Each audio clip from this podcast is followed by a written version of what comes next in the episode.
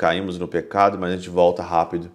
E a gente sabe muito bem onde a gente pode se limpar, é com Jesus Cristo e principalmente na confissão.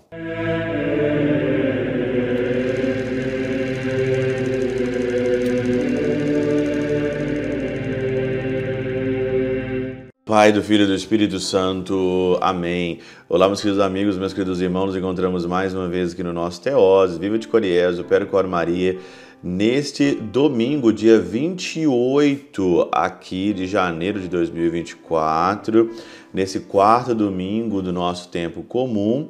E hoje é dia de São Tomás de Aquino, mas nós vamos então aí é, dar destaque né, para o domingo, né? A gente, quando cai um santo assim, a gente não dá destaque para ele nem para a leitura, mas continua. Mas São Tomás de Aquino é São Tomás de Aquino, né? Você quer aprofundar na teologia, você quer aqui uma fonte segura de tudo aquilo que é teologia, filosofia e espiritualidade, não tem como não passar por São Tomás de Aquino, né? A catena áurea tá aqui, ó. A catena áurea é Santo Tomás de Aquino. Olha aqui o nome dele aqui, ó, Santo Tomás de Aquino. Ele compilou aqui todo o evangelho, ele compilou tudo aquilo que os santos falaram sobre o Evangelho e ele colocou na Catena Áurea. Como não amar São Tomás de Aquino, né? Esse Teoses aqui, o nosso programa, ele é baseado principalmente aqui, né, nesta fonte, né, que é de fato aqui o Evangelho, essa fonte que é o próprio Senhor, essa fonte que é Jesus, que é o centro aqui de todas as coisas, que é o Evangelho de nosso Senhor Jesus Cristo. Por isso, nós queremos agradecer a São Tomás de Aquino pelo amor, pelo carinho, né, que ele trabalhou, reuniu aqui sua vida toda e deixou esse tesouro para cada um de nós aqui, que é a Catena Áurea. O evangelho de hoje, desse domingo, é, é Marcos, capítulo 1, versículo de 23 a 28.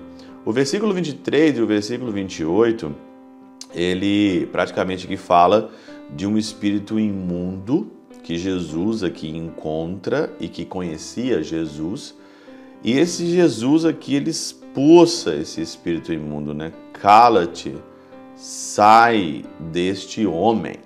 Cala-te e sai deste homem. Por isso, é super interessante é, você olhar para o evangelho de hoje e ver e se perguntar o que, que é de fato esse espírito imundo, né? O que, que é esse espírito imundo aqui?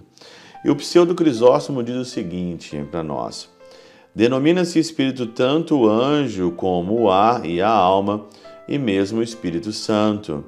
E para que, pela comunicação de nome, não caiamos em erro acrescentou imundo, espírito imundo.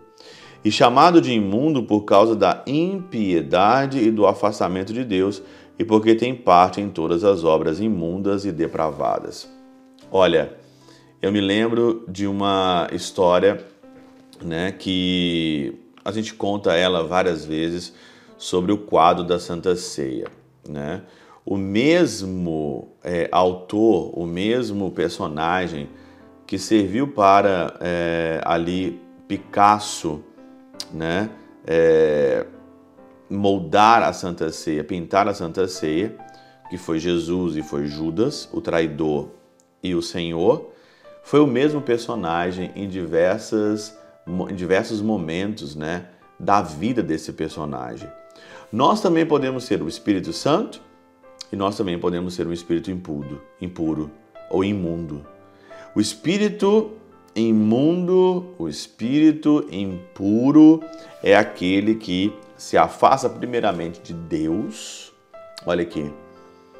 Quando a gente fala que nós temos que aproximar de Deus, quando a gente fala que nós temos que estar perto do Senhor, quando nós falamos que nós temos que estar, nós podemos com certeza governar muito mal a nossa vida e governando muito mal a nossa vida, nós podemos cair no afastamento de Deus e porque tem e cair nesse afastamento de Deus, nós podemos então fazer parte de todas as obras imundas e depravadas que podem acontecer ou podem aí chegar na nossa vida. Você tem a potência de ser ou um espírito que é santo, um espírito que é limpo ou um espírito que é totalmente imundo. Lógico que nós aqui não somos aqui perfeitos, lógico que a gente às vezes caímos na imundícia, caímos no pecado, mas a gente volta rápido. E a gente sabe muito bem onde a gente pode se limpar, é com Jesus Cristo e principalmente na confissão. Pela intercessão de São Chabel de Mangluf, São Padre Pio de Peutrautina, Santa Teresinha do Menino Jesus e o Doce Coração de Maria, Deus Todo-Poderoso vos abençoe, Pai, Filho e Espírito Santo, desça sobre vós e convosco permaneça para sempre. Amém.